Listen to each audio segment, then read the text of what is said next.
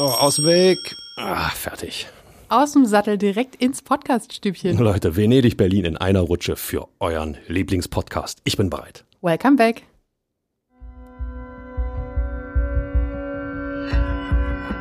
Immer härter. Der Podcast der Berliner Morgenpost. Tja, da sind wir wieder in unserer handelsüblichen Besetzung. Mit mir, Inga Böddeling, und mit meinem Kollegen Michael Färber. Hallo Ferbi. Hallo Berlin, hallo ihr da draußen. Hallo Inga. Und schön wieder hier zu sein. Ja? Oder wie würde Dieter Thomas Kuhn singen? Viel zu lang war die Zeit. Ach, wunderschön. Und falls ihr euch fragt, wo ihr gelandet seid, natürlich beim Immer härter Podcast. Eine neue Folge, in der wir über andere Dinge sprechen können als über Niederlagen. Und das ist eine Premiere in dieser Saison. Ja, hat das etwas damit zu tun, dass ich zurück bin? Das könnt ihr draußen gerne weiter diskutieren. 5:0 in Jena. Erste Pokalrunde überstanden, zweite Pokalrunde steht vor der Tür. Der erste Treffer der Saison ist gefallen. Es gab Lichtblicke, es gibt allerdings auch schon wieder ein paar Sorgenfalten. Und es gibt nachher noch einen etwas anderen Blick auf den HSV und das Spiel am kommenden Samstag. Lasst euch da überraschen. Aber erstmal, Ferbi, wollen wir jetzt über dieses Spiel am Samstag im Ernst-Abbe-Sportfeld in Jena sprechen. Es gibt eine zweite Pokalrunde für Hertha BSC. Das ist die eigentliche Nachricht. Oder? Ich meine, es ist doch überragend. Endlich mal zweite Pokalrunde. Nach 2 Jahren in Folge Erstrunden aus ist die zweite Pokalrunde da. Für Pál Dárdai war das nicht unbedingt was Neues, weil er sagte, ich bin noch nie in der ersten Runde rausgeflogen. Okay. Ist er als Trainer auch tatsächlich noch nicht. Aber nichtsdestotrotz bestanden auch nie Zweifel. Nach 186 torlosen Minuten in dieser Saison. So lange schon wieder, ja. Fiel in der 6. Minute in Jena das erste Tor für Hertha BSC. Und es war kein geringerer als Pál Dárdai. Nach einer Flanke von Jeremy Dudziak zimmerte er das Ding da rein. Der Jubel war grenzenlos. Man hörte es poltern. Dass Dardai nur aus Versehen trifft, bei den ganzen Dardais, die da mitspielen, war dann vielleicht auch nachvollziehbar. Nein, endlich ist der Knoten geplatzt nach diesen beiden ersten Spielen da in der 2. Liga, wo man irgendwo gedacht hat, Leute, ihr müsst dann aber auch mal einen reinmachen, wenn ihr euch schon wirklich gute Chancen erspielt. Ich fand, das sah alles gar nicht so schlecht aus für einen Saisonstart. Aber Kinder, da müsst ihr auch mal einen reinkegeln. Und endlich ist der Knoten geplatzt. Ich finde, ja, das ist wichtig. Es gibt Rückenwind. 5-mal haben sie einen reingekegelt. Das 1:0 Pál Dárdai. Dann war es Haris Tabaković. Sein Startelfdebüt krönte er dann gleich mit seinem Premieren-Tor für Hertha BSC. Tabaković, wie heißt er? Wie wird er genannt? Ich habe bei Twitter gelesen, dass man den Namen Fluppe integrieren möchte. Ich finde das gar nicht so verkehrt. Ich finde das gut. Ich finde, wir unterstützen das. Also Haris Tabaković alias Fluppe machte in der 47. das 2:0. Und es war sausehenswert, da reden wir gleich noch drüber. Dann folgte ein Doppelpack von Marco Richter in der 49. und 52. Minute, auch nicht so verkehrt. Und Philipp Oremovic, ein Name, den man nicht so häufig auf der Torschützenliste hat, in der 59. Minute, übrigens als Vizekapitän oder als Ersatzkapitän. Aber erstmal kurz über die Änderung in der Startelf, Fabi. Es musste nämlich ein bisschen was verändert werden. Musste oder wollte? Musste. Okay. Florian Niederlechner passte mit muskulären Problemen. Der war gegen Wiesbaden schon ausgewechselt worden, weil es nicht mehr so ganz ging mit dem Oberschenkel. Haris Tabaković dafür, Fluppe, Entschuldigung, in der Startelf. Ich finde, das ist ein catchy Name. Ist es, unbedingt. Fluppe hat was. Es ist so ein, wie man sagen, so ein bisschen, kann man sagen, eingebürgert, einberlinert schon, Fluppe. Ja. Ich finde, das zeigt, dass man bei Twitter durchaus auch noch gute Dinge findet. Bei allen schlechten Veränderungen. Ja, nicht mehr so viele, aber man muss nach den Perlen suchen und dann strahlen sie umso mehr. So. Dann gab es eine kleine Rochade, und zwar hat auch Mark Kempf ein muskulären Problem passen müssen. Dafür wanderte dann Marton Dardai aus der Doppel-6 in die Innenverteidigung. Pascal Clemens blieb auf der 6. Dafür stand dann aber plötzlich jemand im Mittelfeld, den wir diese Saison noch gar nicht gesehen haben, und zwar Suat Serdar. Überraschend in der Startelf, überraschend im Kader. Pál Dárdai hat in den letzten Wochen häufiger gesagt, er entscheidet, ob er spielen kann, möchte, will, darf, soll oder was auch immer. Jetzt hat er grünes Licht gegeben und war da. Und dann bekanntlich im Tor. Wir haben letzte Woche mit Jaron Sievert, hatte ich schon kurz drüber gesprochen, da stand der Wechsel von Oliver Christensen kurz bevor. Vollzug folgte dann in der Woche.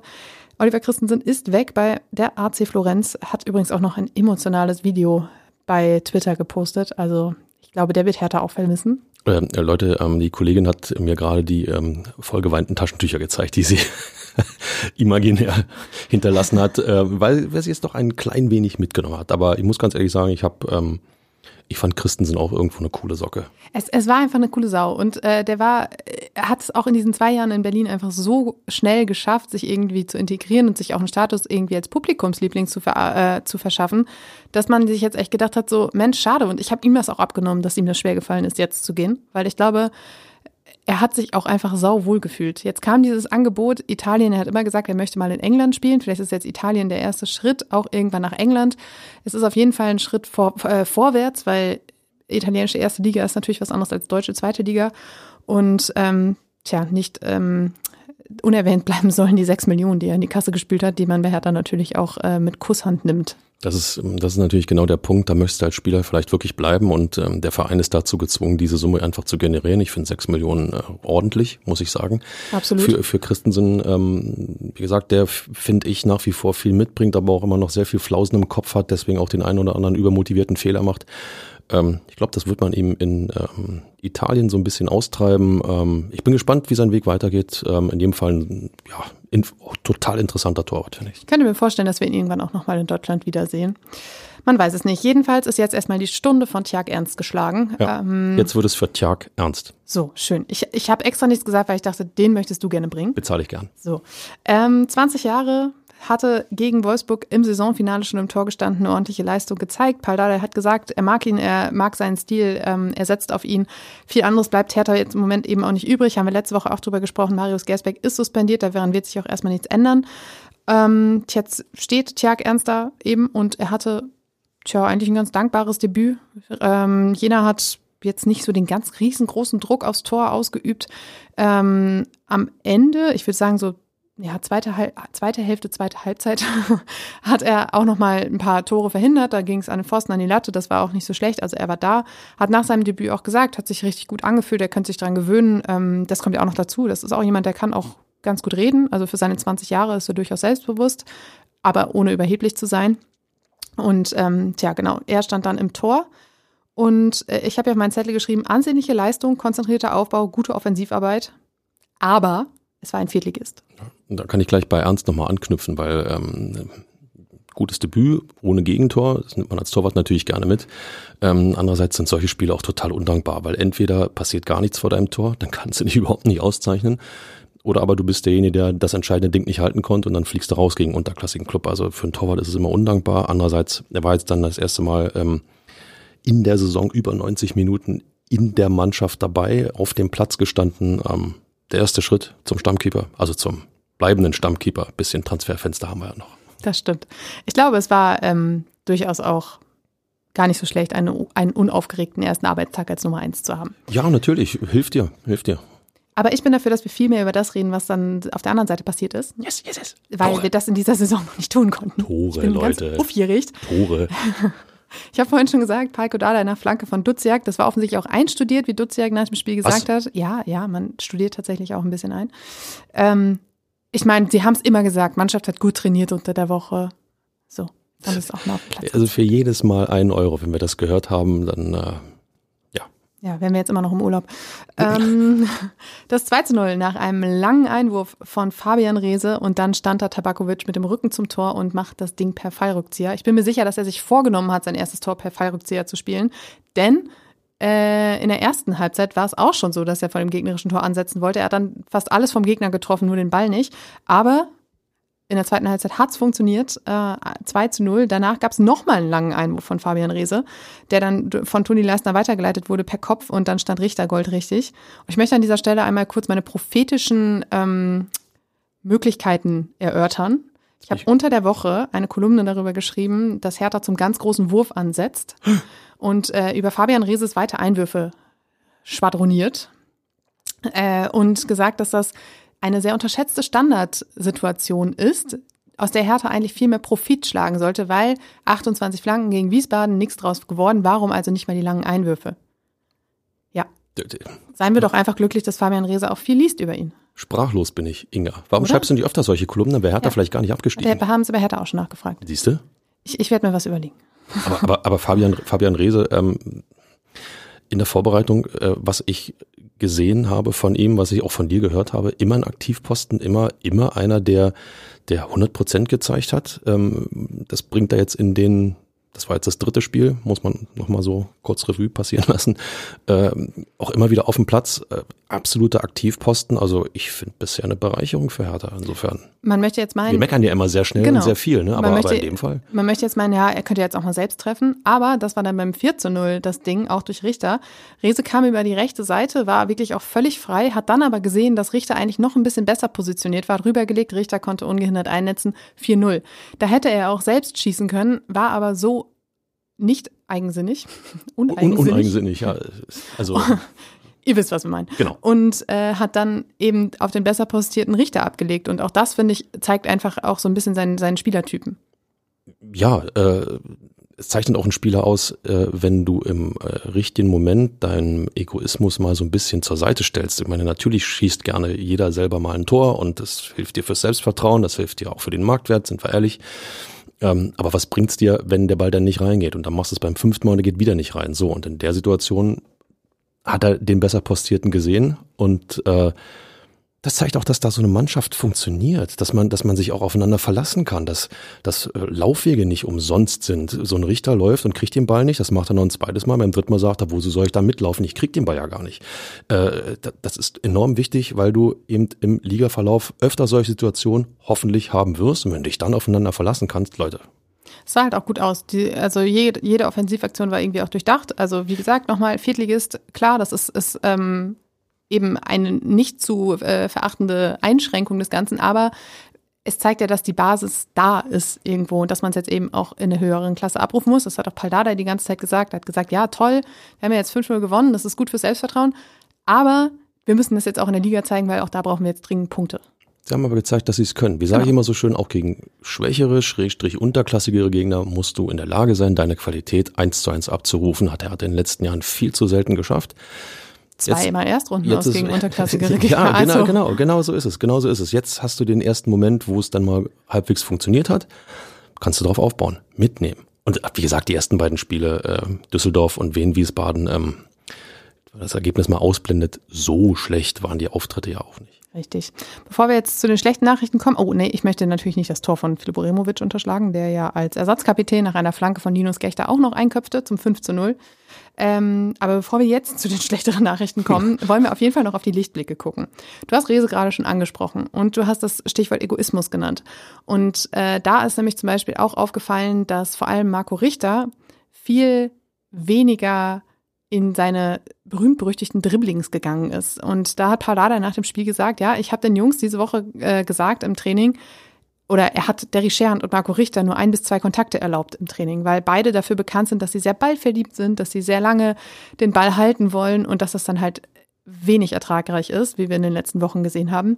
Und das hat halt funktioniert. Man hat halt gesehen, es ging alles ein bisschen direkter. Pál Dárdai hat gesagt, es muss ein einfaches Spiel sein. Marco Richter schießt unter der Woche die Netze kaputt, hat er so im Zitat gesagt, und am Wochenende klappt es dann nicht. Jetzt hat es geklappt, eben durch diese einfache Spielweise. Da hat Dárdai sich auch bestätigt gefühlt, und das kann er ja auch, weil es dann eben doch einfach aussah und einfach gemacht war. In diese Dribblings zu gehen, mal abgesehen davon, dass es ja unter anderem Richter-Spieler ist, der das offenbar sehr, sehr gern macht. Das tust du aber auch als Profi, wenn du genau weißt, jetzt abspielen ist der Ball weg, egal wem ich den Ball gebe, also versuche ich lieber alleine irgendeine Harakiri-Aktion. Vergangenen Jahre haben uns gelehrt, dass es so ist, und das sind so die ersten zarten Pflänzchen, Durchbrüche, wo man erkennt, dass da vielleicht doch Vertrauen wächst, dass da eine Mannschaft zusammenwächst, ein Team wächst, 11 Leute, die zusammen funktionieren wollen und nicht irgendwie einzeln jeder etwas verhindern will. Normal sind immer diese kleinen Siege, die man feiern muss und die man mitnehmen muss. Nicht überbewerten, aber wir haben die letzten Jahre da so viel Müll erlebt. Insofern, ich bin dann immer ganz dankbar, wenn es so eine kleine Lichtblicke gibt. Das stimmt. Tabaković ist auch einer davon. Entschuldigung, Fluppe. Und zwar, weil er sich einfach schon sehr, sehr gut integriert hat. Man hat bei Stürmern ja manchmal das Problem, sie sind neu, dann laufen sie da vorne irgendwie so ein bisschen unorientiert durch die Gegend und wissen irgendwie nicht so genau, was jetzt der Rest gerade macht. Und vielleicht steht man einer richtig und dann geht auch einer rein. Aber bei Tabaković hatte man das Gefühl, er weiß, was er da vorne macht. Er hat auch eine gewisse Präsenz im Strafraum. Pál Dárdai hat nachher gesagt, das ist ein Spieler, mit dem müssen sich 2 Innenverteidiger beschäftigen. Und das führt dann eben dazu, dass die Flügelspieler Platz haben. Das hat man jetzt gegen Jena auch gesehen. Jenas Trainer saß daneben und nickte immer nur ganz beflissen, so nach dem Motto, ja, war kacke. Aber das ist halt auch einfach ein gutes Zeichen. Ich könnte mir vorstellen, dass das jetzt auch ein bisschen schwieriger wird für Florian Niederlechner, da wieder vorbeizukommen, wenn Tabaković einschlägt.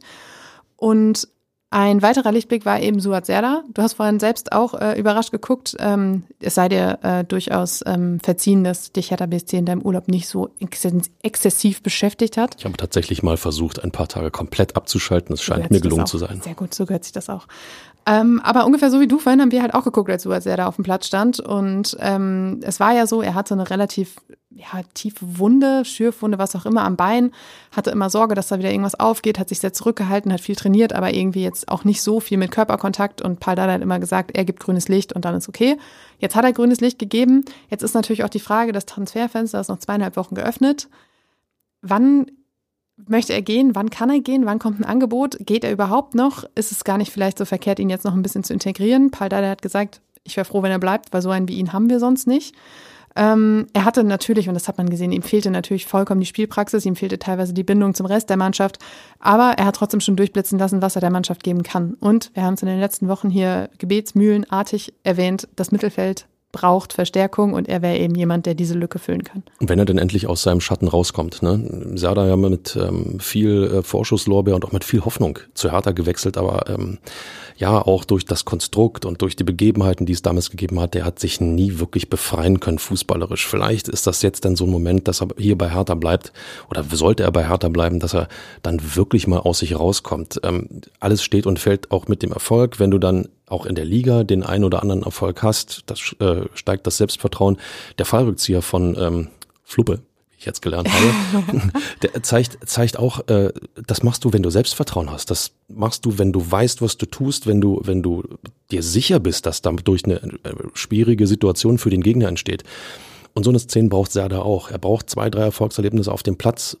Und das in einer Mannschaft, die funktioniert, die zusammen Erfolg hat, wo nicht jeder Fehler gleich gnadenlos bestraft wird. Da kann was passieren. Aber wie gesagt, Serdar wabert erst, wenn das Transferfenster zu ist. Ich glaube, so lange, was ist das, 1. September, 18 Uhr oder so in der Größenordnung. Zack, erst dann wissen wir wirklich, wohin die Reise geht. Ich wollte jetzt gerade mal kurz nachgucken, weil ich glaube, dass Suat Serdar dieses wunderbare Tor gegen den SC Liverpool vor 2 Jahren in der Vorbereitung geschossen hat. Irgendwie ist mir das hängen geblieben. Ja, wenn du sagst, wunderbares Tor, Selbstvertrauen. Genau, da habe ich nämlich gerade drüber nachgedacht. Und ja, sehr das Traumtor gegen Liverpool. Dieses Spiel war ja sowieso so faszinierend, da haben sie gegen Liverpool gewonnen. Alle dachten, jetzt wird's was, ja gut. Kann ich immer mal vertun. Aber das war halt so ein Traumtor, dass man dachte, so was muss einfach noch mehr kommen. Und wir werden das verfolgen, was passiert. Es ist ja nicht nur bei ihm so. Auch Mark Kempf gilt als Abgangskandidat, Marco Richter. Dodi Lukebakio, gutes anderes Thema, der ist ja eh die ganze Zeit nicht dabei, aber 2,5 Wochen bleiben, vielleicht gibt's auch kein Angebot für niemanden und dann stehst du da am Ende und darfst sie auch in die 2. Liga integrieren. Dann zeigt sich, wer wirklich Profi ist und bereit ist, für Hertha BSC wirklich alles zu geben, auch aus eigenem Interesse. Ganz genau. Jetzt kommen wir allerdings zu den Sorgenfalten, die Pál Dárdai auf der Stirn hat, denn in der Abwehr gibt's kleinere Ausfälle. Mark Kempf musste schon in Jena mit muskulären Problemen im Oberschenkel passen. Toni Leistner musste ausgewechselt werden mit Oberschenkelschmerzen. Marton Dardai musste ausgewechselt werden mit Knieproblemen.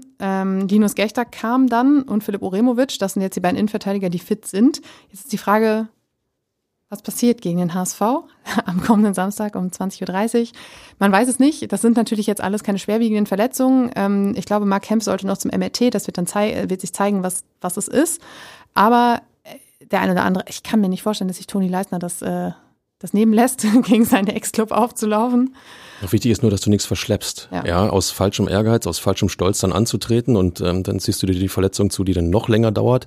Natürlich ist das Ding gegen den HSV allein vom Prestige her schon ein sehr wichtiges Spiel. Du spielst gegen einen Mitfavoriten um den Aufstieg und brauchst dann auch die ersten Punkte in der Liga. Das wäre schon, also jeder Punkt, ob du denn 1 oder viel besser noch 3 holst aus Hertha BSC-Sicht, das wäre dann schon ein richtiges Pfund, was du dann doch noch einfahren kannst. Aber wie gesagt, falscher Ehrgeiz bringt da überhaupt nichts. Ich möchte schon vorwegnehmen, ich habe dieses Spiel schon getippt, Ferbi, aber bevor ich jetzt mehr verrate, bist du jetzt erstmal derjenige, der uns erklären muss, wie dieses Spiel ausgeht? Tja, ich bleib dabei. Klarer Sieg für Hertha BSC. Wunderbar. Ich werde es jetzt nämlich nicht verraten, denn normalerweise werfen wir jetzt immer einen Blick voraus auf das Spiel am Samstag 20.30 Uhr beim Hamburger SV, das Topspiel der zweiten Liga am kommenden Wochenende. Aber ich war zu Gast beim HSV Wir müssen reden Podcast des Hamburger Abendblatts und ich habe da mit meinem Kollegen Stefan Walter aus Hamburg über das bevorstehende Spektakel gesprochen, denn wir sind überzeugt davon, dass es eins wird. Die Gründe könnt ihr da hören. Über Parallelen zwischen HSV-Investor Kühne und dem Konstrukt mit 777 in Berlin. Und wir haben darüber gesprochen, warum Michal Karbownik am Ende bei Hertha gelandet ist und dann doch nicht beim HSV. Und ich würde sagen, reinhören und viel Spaß. Wie viele Gegentore kassiert der HSV gegen Hertha BSC? In den ersten 3 Pflichtspielen der neuen Spielzeit haben die Hamburger bereits 8 Treffer kassiert. Weil die Mannschaft von Trainer Tim Walter aber auch 11 Tore geschossen hat, ist der Saisonstart mit 4 Punkten gegen die beiden Aufstiegskonkurrenten Schalke und Karlsruhe sowie dem umkämpften Weiterkommen im Pokal nach einem 4:3 nach der Verlängerung bei Drittligist Rot-Weiß Essen gelungen. Nun trifft der HSV in der Liga auf die Hertha aus Berlin, die nach dem Abstieg, einem weiterhin im Umbruch befindenden Kader und einem Dauerchaos bei sämtlichen Themen keiner so richtig einschätzen kann. Das soll sich nach dieser Folge idealerweise ändern, denn ich habe mir Verstärkung von unserem verlagsinternen Podcast Immer Hertha von der Berliner Morgenpost geholt. Mein Name ist Stefan Walter und ich freue mich sehr über unseren heutigen Gast Inga Böddeling. Moin nach Berlin. Hallo Stefan, danke für die Einladung. Sehr gerne. Ja, wir haben unseren Podcast heute in 2 unterschiedliche Schwerpunkte aufgeteilt und sprechen später auch noch über die HSV-Frauen. Mit dir, Inga, will ich allerdings ausschließlich über Hertha sprechen. Du warst vor mehr als einem Jahr schon bei der Relegation dabei, als der HSV dann später nicht aufgestiegen ist, sondern Hertha eben dann doch noch die Kurve gekriegt hat im Rückspiel mit einem 2:0 in Hamburg.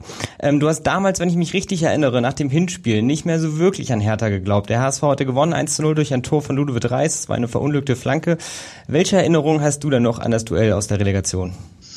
Ich erinnere mich an die Bahnfahrt zurück nach dem Hinspiel. Da hat wirklich niemand mehr einen Pfifferling auf Hertha BSC gegeben. Also die Stimmung war sowas von tot, muss ich fast schon sagen.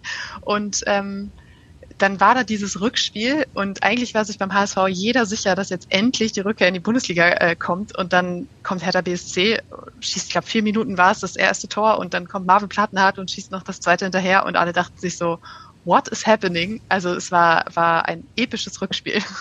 Ja, ich erinnere mich auch noch daran, wie hier in Hamburg die Stimmung eigentlich so war, dass alle nur noch zum Feiern ins Stadion gekommen sind und kaum einer noch das für möglich gehalten hat, dass das hier noch anders ausgehen könnte im Rückspiel. Da habe ich allerdings schon irgendwie das Gefühl gehabt, dass Hertha das tatsächlich noch packen könnte, beziehungsweise der HSV es noch verspielen könnte. Ich weiß, dass es in Fankreisen auch kritisiert wird, meine Ansicht darüber, aber ich habe wirklich so ein bisschen die Stimmung in Hamburg gespürt, auf dem Weg vom Hauptbahnhof ins Stadion, dass alle super euphorisch waren und die Berliner entsprechend eigentlich pessimistisch. Und eigentlich ging es ja nur noch darum, was man nach dem Abpfiff dann im Stadion noch vorbereitet hat. Dazu kam es dann am Ende gar nicht. Ne? Ich glaube nämlich, es sollte einen Platzsturm geben, wenn ich mich richtig erinnere. Ja, ich hatte auch etwas in die Richtung gehört, aber mir ging es auch so wie dir. Also, als ich in Hamburg ankam, hatte ich auch das Gefühl, ja, die Sache ist durch. Hier feiert schon jeder eigentlich die Bundesliga-Rückkehr und auch unter den Kollegen war das eigentlich ein feststehender Ausgang des Ganzen und dass es doch noch anders ausgeht, war, glaube ich, auch für den Frieden im Stadion nicht das Schlechteste, weil also die HSV-Fans waren, ich weiß nicht, wie du es wahrgenommen hast, aber erstmal so schockiert, dass nicht viel passieren konnte.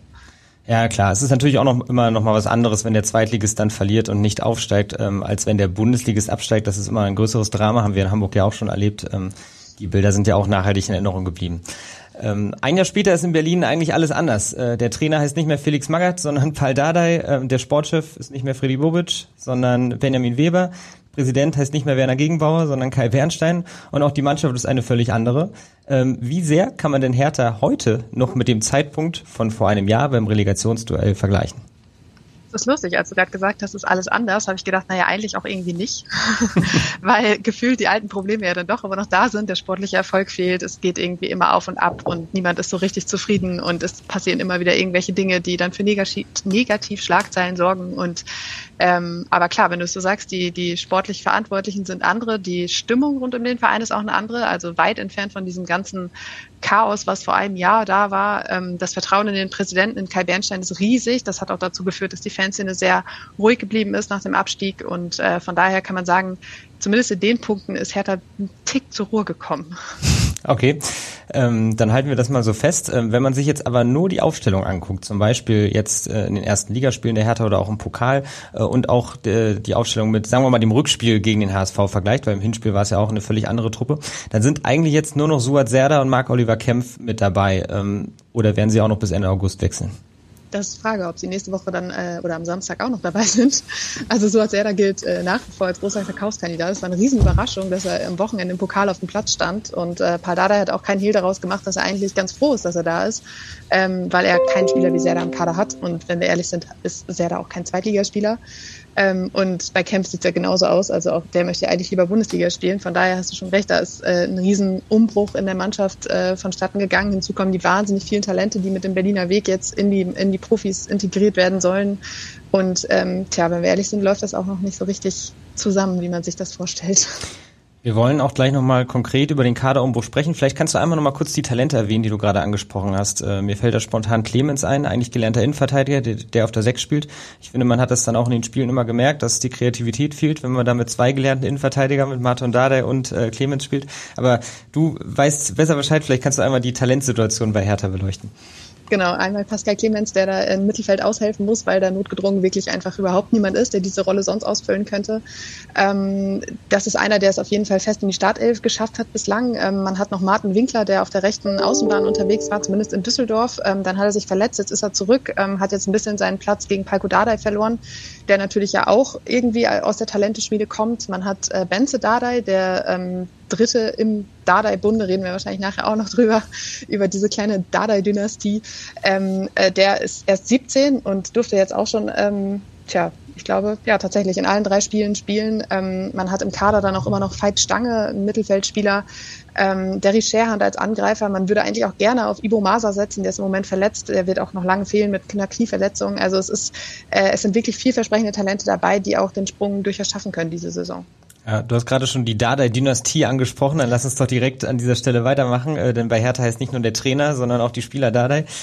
Mit Palko, Marton und Benze trainiert Pál Dárdai gleich 3 seiner Söhne. Marton und Palko, oder beziehungsweise der für 500.000 € von Ferencváros Budapest zurückgeholte Palko, ist ja dadurch jetzt dann nochmal der Dritte im Bunde. Er und sein Bruder Marton sind auch Stammspieler. Ist diese besondere Konstellation ein Thema in der Mannschaft? In der Mannschaft offenbar nicht.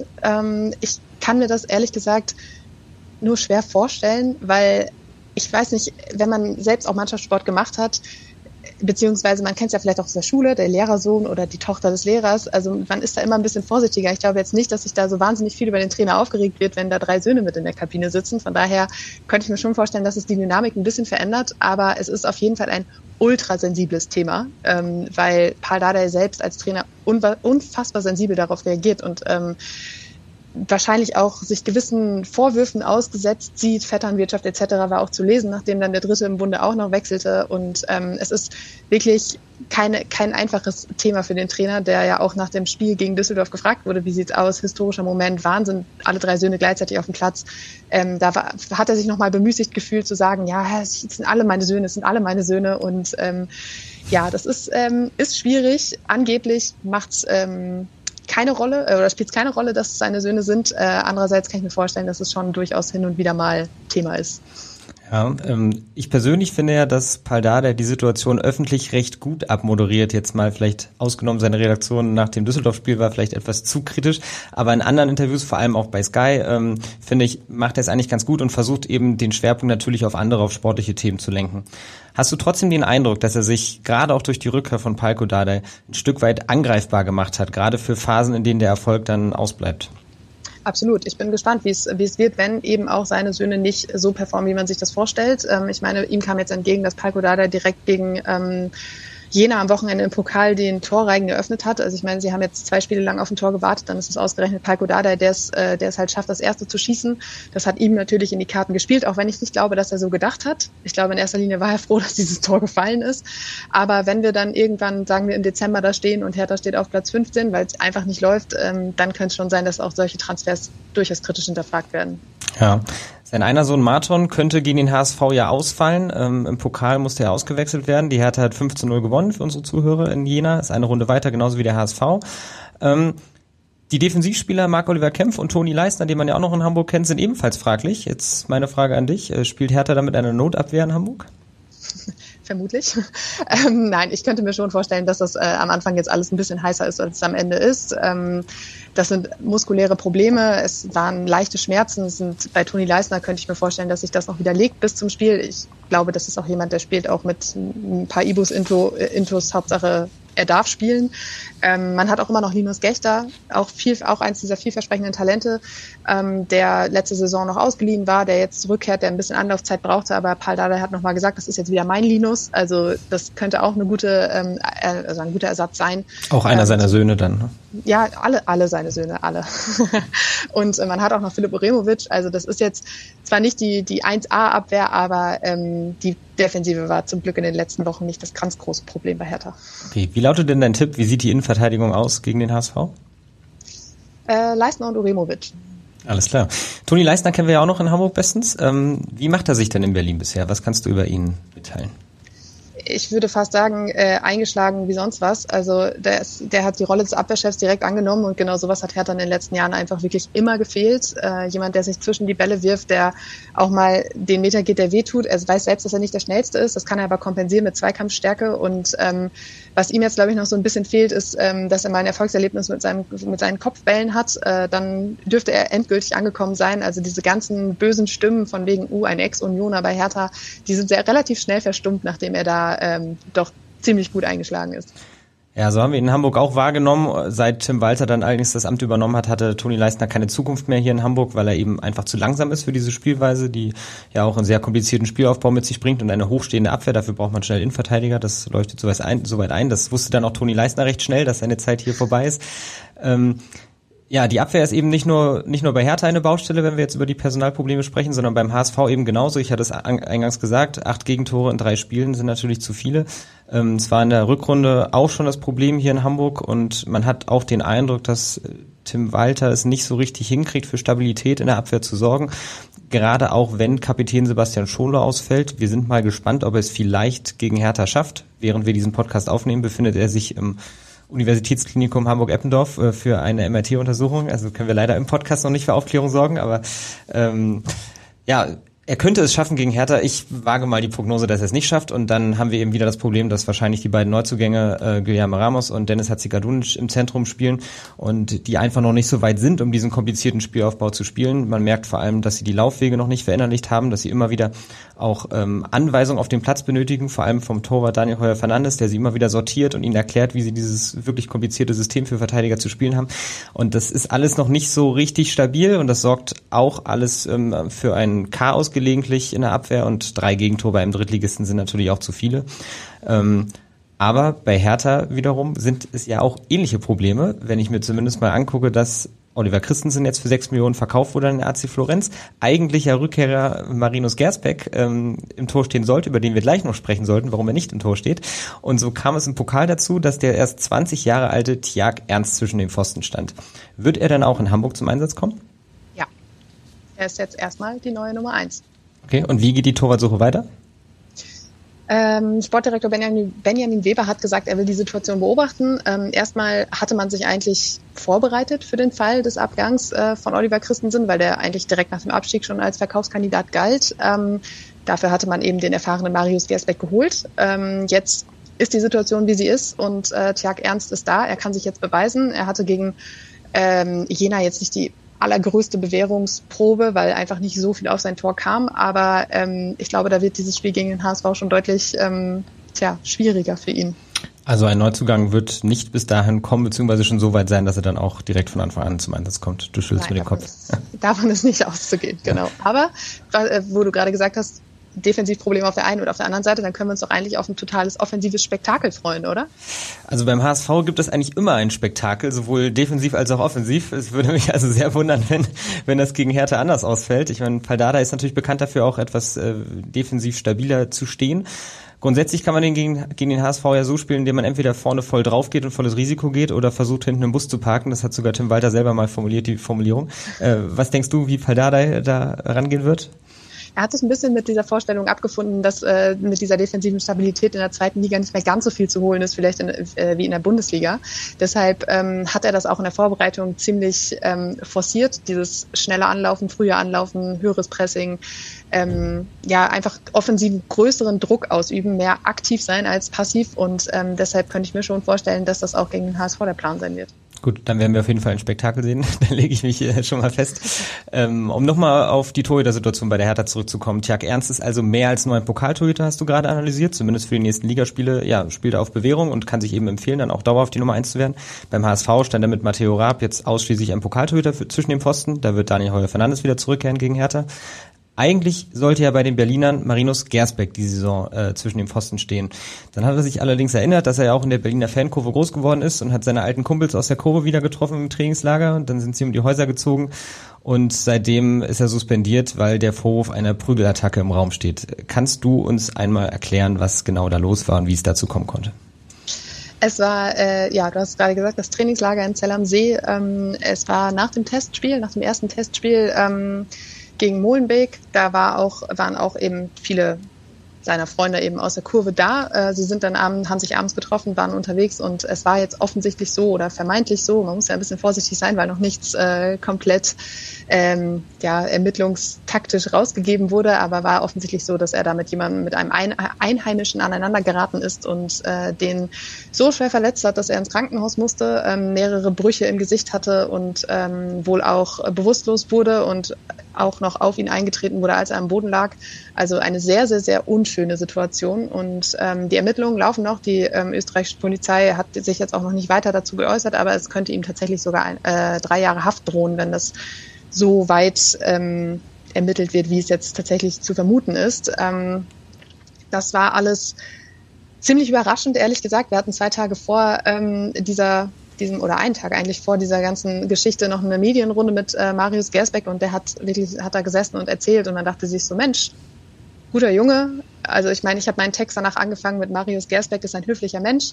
Wir haben uns den Text 3 Tage später vorgelesen und mussten fast ein bisschen lachen. Den Einstieg würdest du jetzt wahrscheinlich nicht nochmal wiederholen? Nee, schlecht gealtert. Aber er hat halt einen ganz anderen Eindruck gemacht. Dann passierte das und man fragte sich so, was zur Hölle? Und jetzt ist er suspendiert. Es gibt im Verein Lager, die sich für ihn aussprechen. Die sagen, er muss unbedingt bleiben und er soll auch wieder spielen. Es gibt Lager, die sagen, er ist absolut nicht mehr tragbar. Und meiner Meinung nach wäre es auch ein absolut fatales Zeichen, ihn sollten sich die Vorwürfe bewahrheiten, wenn er bleiben würde. Jetzt können sich solche Ermittlungen natürlich ewig hinziehen, ne? Vielleicht sogar bis zu einem Jahr. Also wenn die Staatsanwaltschaften in Österreich genauso überlastet sind wie in Deutschland, dann sollte man darauf vielleicht nicht unbedingt warten. Was meinst du, wie das Ganze ausgeht? Muss man dann vorher jetzt schon irgendwann zeitnah mal eine Entscheidung treffen, ob man ihn entweder suspendiert lässt, bis es Klarheit gibt, was sich wie gesagt ziehen könnte, oder ob man ihn direkt entlässt, oder ob man ihn begnadigt und sagt, solange eben noch nicht bewiesen ist, dass er wirklich der Täter oder der Schläger war, solange gilt erstmal die Unschuldsvermutung.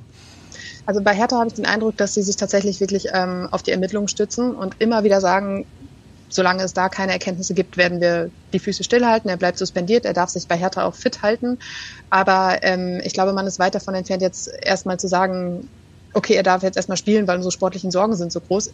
Wahrscheinlich werde ich übernächste Woche eines Besseren belehrt, weil sie wirklich nicht mehr wissen, was sie machen sollen.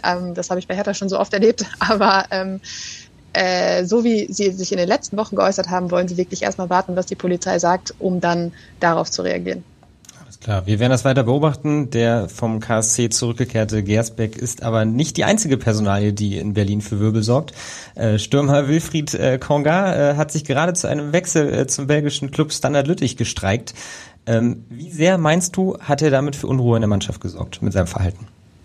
Ich glaube ehrlich gesagt gar nicht. Konga ist unfassbar unterm Radar gelaufen. Er hat in der letzten Saison überhaupt nicht funktioniert. 2 Saisontore ist für einen Stürmer natürlich irgendwie fast schon ein bisschen Arbeitsverweigerung. Und als Dardai übernommen hat, hat er in diesen 6 Spielen 5-mal nicht im Kader gestanden. Also unter Pál Dárdai hat er gar keine Rolle mehr gespielt. Er war auch nicht so wahnsinnig tief integriert in die Mannschaft, hatte man immer den Eindruck. Über den Sommer in der Vorbereitung war Dardai dann plötzlich ganz angetan, weil er meinte, ja, letzte Saison war er total faul, jetzt ist er nicht mehr faul, jetzt ist er ein neuer Konga. kurze Zeit später kam dann das mit dem Streiken, da dachte man sich so, hups. Also er hat sich unter Dardai nicht wohlgefühlt, das hat nicht funktioniert, jetzt ist er gewechselt, jetzt ist er bei Lüttich, ja übrigens auch ein Verein von 777 von Herthas Investor, also da sind, glaube ich, auch ein paar Symbiosen gezogen worden und er hat in seinem ersten Spiel am Wochenende auch direkt eine Vorlage gegeben, also offensichtlich braucht er einfach ein Wohlfühlumfeld und das hatte er in Berlin nicht mehr. Ja, hat man ja auch schon häufiger bei anderen Spielern in der Vergangenheit erlebt, dass das eben auch ausschlaggebend ist. Wie hoch war denn die Geldstrafe? Ist das bekannt, die er erhalten hat von Hertha? Das ist ja schon eigentlich ein beispielloser Vorgang. Das stimmt. Bekannt ist es nicht. Es war auch immer so ein bisschen die Frage, wie sensibel muss man damit umgehen, weil er gesagt hat, dass er sich mental nicht bereit fühle zu spielen. Gerade so vor Hintergründen Robert Enke und Co. ist man ja ein bisschen vorsichtig mit solchen Problemen und Aussagen. Deshalb wurde das auch so ein bisschen sensibel behandelt. Aber ich glaube, dass er jetzt einen neuen Verein gefunden hat, ist für alle Beteiligten die beste Lösung. Er ist ja nicht der einzige Spieler, der in der Vergangenheit mit großen Vorschusslorbeeren verpflichtet wurde und der jetzt eben dann auch relativ schnell wieder vom Hof geschickt wurde.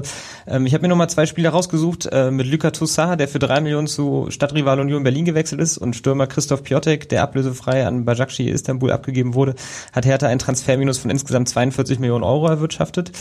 Unglaubliche Zahl eigentlich. Die sind für 45 Millionen dementsprechend verpflichtet worden, beide zusammen. Die beiden mussten wegen ihres hohen Gehalts unbedingt abgegeben werden, um dann eben den Etat entsprechend zu drücken. Stehen diese Fälle exemplarisch für die Misswirtschaft der Berliner seit Investor Lars Windhorst und seine Tenor Group mit so roundabout 375 Millionen Euro bei Hertha eingestiegen waren? Ja. Was lief da schief? Naja, also ich finde es ja ein bisschen amüsant, wenn man sich das immer mal wieder so vor Augen führt. Ich glaube, wenn man in einen Film gehen würde oder ein Buch lesen würde, was all das umfassen würde, worüber wir jetzt sprechen, was bei Hertha in den letzten 2 Jahren passiert ist, würde man da rausgehen und sagen, wie unrealistisch ist das denn bitte? Und wie viel ist denn da passiert? Und jetzt denkt man sich, es passiert halt wirklich einfach alles mit diesem Film, mit diesem Verein. Ich habe auch von Fans schon gelesen, das ist doch wie so ein Sozialexperiment, wie viel kann ein Fußballverein und ein Fan eigentlich aushalten?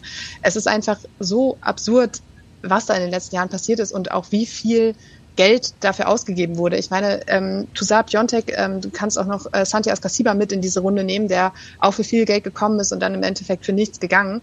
Das war einfach damals dieser Punkt, an dem Windhorst eingestiegen ist, an dem Klinsmann da war und alles musste schnell gehen und alles musste namhaft sein und alles musste total viel Glanz haben. Und am Ende wurde viel zu viel Geld für diese Spieler überwiesen. Deshalb ist auch diese Lücke jetzt einfach so groß. Und es hat halt von vorne bis hinten nicht funktioniert. Und diese Misswirtschaft, die ist einfach so unerklärlich, weil niemand weiß, wo dieses Geld geblieben ist. Es ist einfach versickert, es ist versackt und es ist nichts daraus geworden. Und das alleine ist ja schon, darüber könnte man ja schon 3 Bücher schreiben.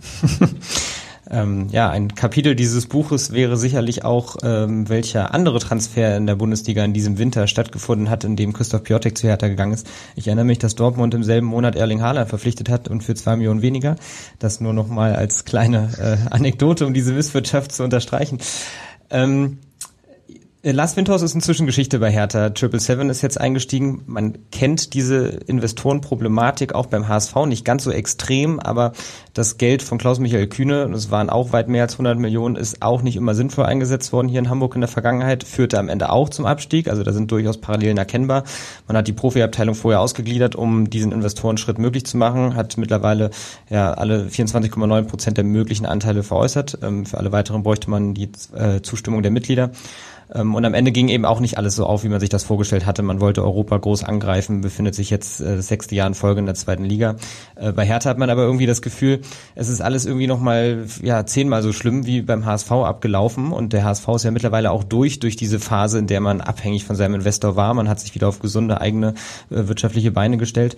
Diese hohen Gehälter, die vor allem in Berlin auch für die Probleme sorgten, die sie jetzt haben, weshalb ja auch Toussaint und Piatek, wie gerade geschildert, abgegeben werden mussten, dringend oder verscherbelt werden mussten, fast schon in diesem Sommer. Wie konnte es zu diesen hohen Gehältern kommen? Hat der Aufsichtsrat da in seiner Kontrolle versagt? Ein bisschen wahrscheinlich schon, und das liegt dann wahrscheinlich auch wieder daran, dass dieses viele Geld plötzlich für sehr vielversprechende Aussichten gesorgt hat, und man musste natürlich so Spieler wie Toussaint oder Piontek die lockst du nicht nach Berlin, indem du sagst, wir wollen unbedingt Champions League spielen. Das ist vielleicht eine nette Aussicht, aber jeder im Profifußball weiß auch, dass das nicht so einfach umzusetzen ist. Und dann brauchst du eben auch andere Argumente und dann ist das eben das Geld. Und wenn da jemand kommt und dir so tolle Versprechungen macht und dann taucht plötzlich ein Jürgen Klinsmann auf und alles glänzt, alles ist namhaft, dann bist du wahrscheinlich auch als Aufsichtsrat so ein bisschen gefangen in dieser ganzen Blase und denkst dir so, ja, jetzt starten wir so richtig durch. Und da hinzu kam ja auch, dass der Beirat bei Hertha BSC auch noch sehr viel Einfluss hat und da saßen eben auch Vertreter von Lars Windhorst drin und die haben eben auch so ihren Teil dazu beigetragen, dass dieses ganze Gefüge so ein bisschen aus der Bahn geraten ist und das jetzt wieder einzufangen ist so unfassbar schwer, das sehen wir halt, dass es jetzt immer noch andauert. Ja, es wird Hertha wahrscheinlich auch noch einige Jahre beschäftigen, um diesen Scherbenhaufen dann wieder aufzuklären vollständig. Die finanziellen Sorgen sind und waren ja vor allem inzwischen zwischenzeitlich so groß, dass die DFL bei der Erteilung der Lizenz gleich beide Augen zugedrückt haben soll, wie man so hört aus diversen Kreisen. Hat Hertha denn eigentlich eine Vorgabe erhalten, wie hoch der Transferüberschuss in diesem Sommer ausfallen soll? Man hört von 20 Millionen, die es sein soll. Das ist schon nicht ohne. Und gerade vor dem Hinblick, dass man eben Toussaint für 3 und Piontek für nichts abgegeben hat, war das schon ein ordentliches Kaliber, was da jetzt zu stemmen ist. Es ist natürlich gelungen, die Spieler, die bislang gekommen sind, für sehr, sehr kleines Geld oder eben ablösefrei zu holen. Nichtsdestotrotz, die 6 Millionen, die man jetzt für Christensen gekriegt hat, sind schon wirklich überlebenswichtig gewesen. Und wenn man Dodi Lukebakio jetzt noch loseisen kann, da sind so 11 bis 13 Millionen im Gespräch, dann bist du, glaube ich, schon auf einem ganz guten Weg dahin. Aber man möchte trotzdem ja auch noch so Spieler wie Diego Demme zum Beispiel haben, für den wird man auch noch ein bisschen mehr als 500.000 hinlegen müssen. Also das ist schon eine harte Aufgabe, die sie da stemmen müssen. Und ich glaube, niemand in der Bundesliga oder in der zweiten Liga möchte gerade mit Benjamin Weber und Tom Herrich als Geschäftsführer tauschen, weil ich glaube, die haben die undankbarsten Jobs im ganzen Profifußball in Deutschland gerade. Ja, also daran erkennt man vor allem auch, wie wichtig auch noch der Abgang von Dodi Lukebakio ist, der dann offenbar noch der einzige Spieler zu sein scheint, der noch ansatzweise dafür sorgen könnte, dass diese 20 Millionen eben dann auch erreicht werden. Das Geld soll dann, oder zumindest das, was darüber hinaus eingenommen wird, soll dann auch wieder investiert werden, hast du gerade geschildert. Mit Michal Karbownik ist bereits für 2,5 Millionen ein Linksverteidiger gekommen, an dem auch an dem auch der HSV interessiert war. Wie wichtig findest du den möglichen oder den bevorstehenden Transfer von Diego Demme und wie kannst du es zeitlich einordnen, wird er vielleicht auch schon bis zum HSV-Spiel verpflichtet werden? Also dadurch, dass ich das Ganze jetzt seit, ich würde sagen, 6-7 Wochen zieht, glaube ich langsam nicht mehr daran, dass es eine zeitnahe Sache wird.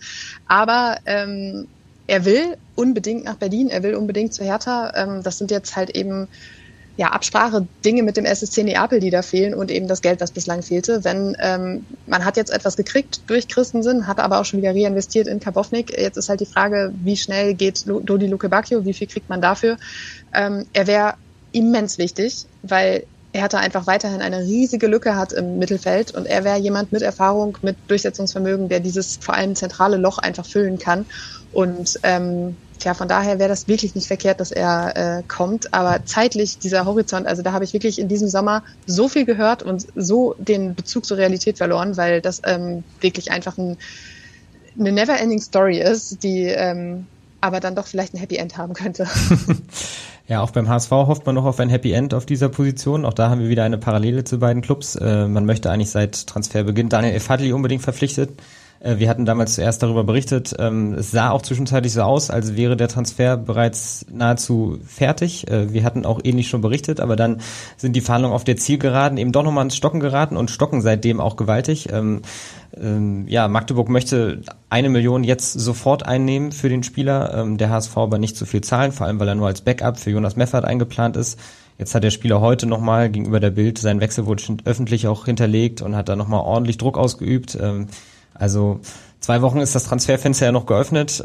Ich würde jetzt mal die Prognose warten, dass sowohl Diego Demme noch zu Hertha wechseln werden, als auch Daniel El-Fadli zum HSV, aber wahrscheinlich nicht mehr bis zum Wochenende, wir sie also noch nicht auf dem Platz sehen werden. Das werden wir dann noch weiter verfolgen.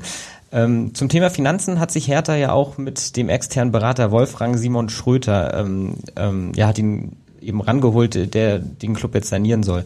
Wie schätzt du denn seine Rolle ein und wie ernst steht es um die Finanzen, wenn man eben so einen externen erst ranholen muss?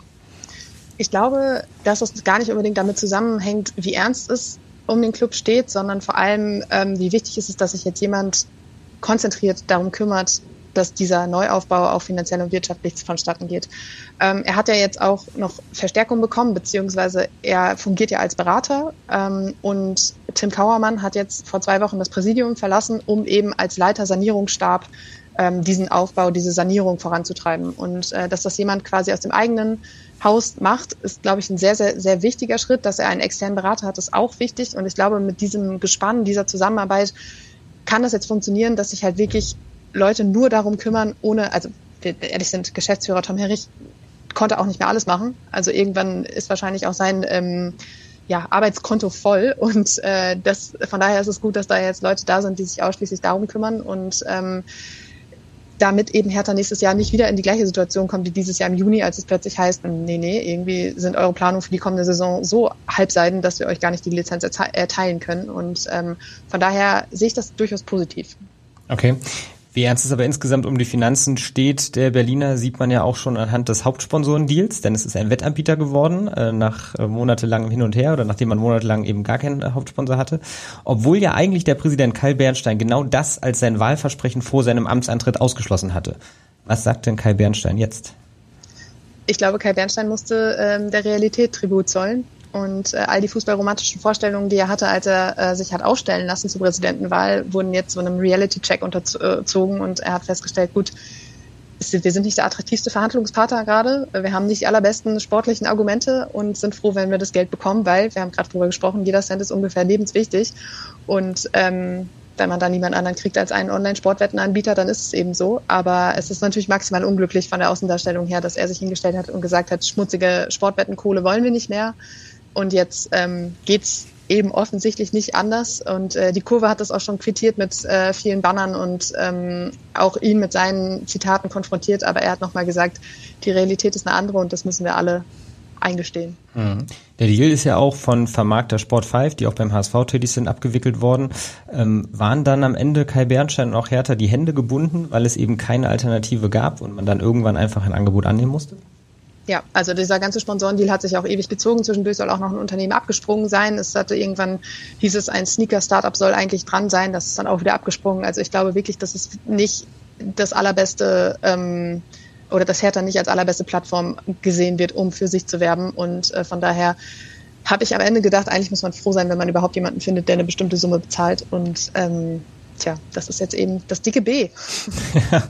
Ja, diese Baustelle aus finanzieller Sicht ist dann zumindest mal geschlossen worden und sie ist ja auch nicht ganz so unwichtig für die weitere Kaderplanung. Über Karbownik haben wir gerade schon kurz gesprochen, über Diego Demme auch. Wo siehst du denn noch weitere Baustellen? Mit Tabaković ist ja nun auch jetzt der ersehnte mögliche Torjäger verpflichtet worden.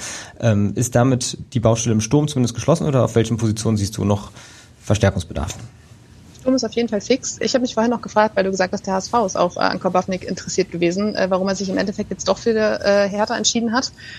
Lag es auch am Geld oder war es dann doch die Attraktivität der Hauptstadt? Kommt drauf an, was Hertha gezahlt hat.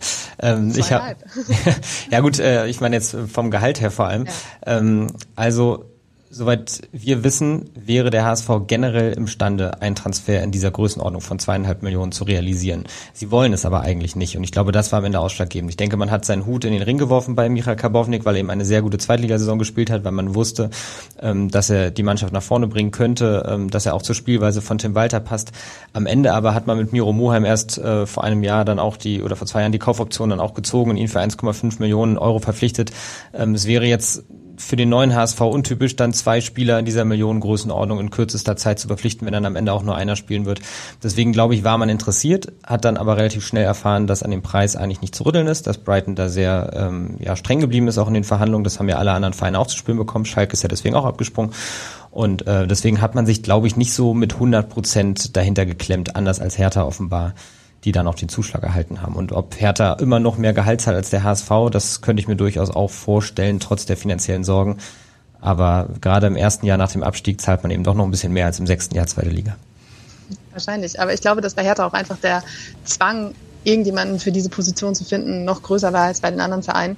Du hast gerade gefragt, was die größten Baustellen sind, und die sind halt das Mittelfeld, und bei ihm ist es jetzt so, er kann die Linksverteidigerposition, er kann aber auch eben im Mittelfeld spielen und hat so ein bisschen diese Hybridart, die Hertha auch ganz gut tun wird, weil auf der Linksverteidigerposition haben sie auch Jeremy Dudziak, der ebenfalls die andere Position auch spielen kann, das heißt, die beiden können sich auch so ein bisschen abwechseln. Und er ist noch nicht fit, das heißt, da werden wir jetzt noch ein bisschen warten müssen, was er dann tatsächlich kann und wie er ins System passt. Aber im Mittelfeld ist es tatsächlich im Moment so, du hast Marton Dardai und Pascal Clemens, wir haben vorhin drüber gesprochen, auf der Doppel-6, und dann ist erstmal lange nichts und dann kommt Marco Richter auf der 10 und diese Verbindung fehlt halt einfach völlig. Also man hat wirklich zumindest auch in den Testspielen in der Vorbereitung das Gefühl gehabt, da ist die Defensive und die Offensive und dazwischen ist nichts. Und das kann halt auf Dauer nicht funktionieren, wie wir halt auch in den ersten beiden Saisonspielen gesehen haben. Und von daher ist es da immens wichtig, dass da Verbindungsspieler kommen, die diese Lücke schließen können.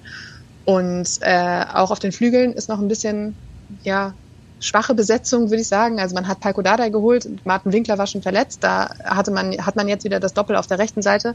Auf der linken Seite hat man allerdings nur Fabian Reese. Der hat zwar, glaube ich, mindestens 3 Pferdelungen, also ich glaube, der könnte wirklich 180 Minuten durchrennen, aber irgendwie kann der sich ja auch verletzen, wenn es blöd läuft, und deshalb bräuchte man auf links eigentlich auch noch jemanden.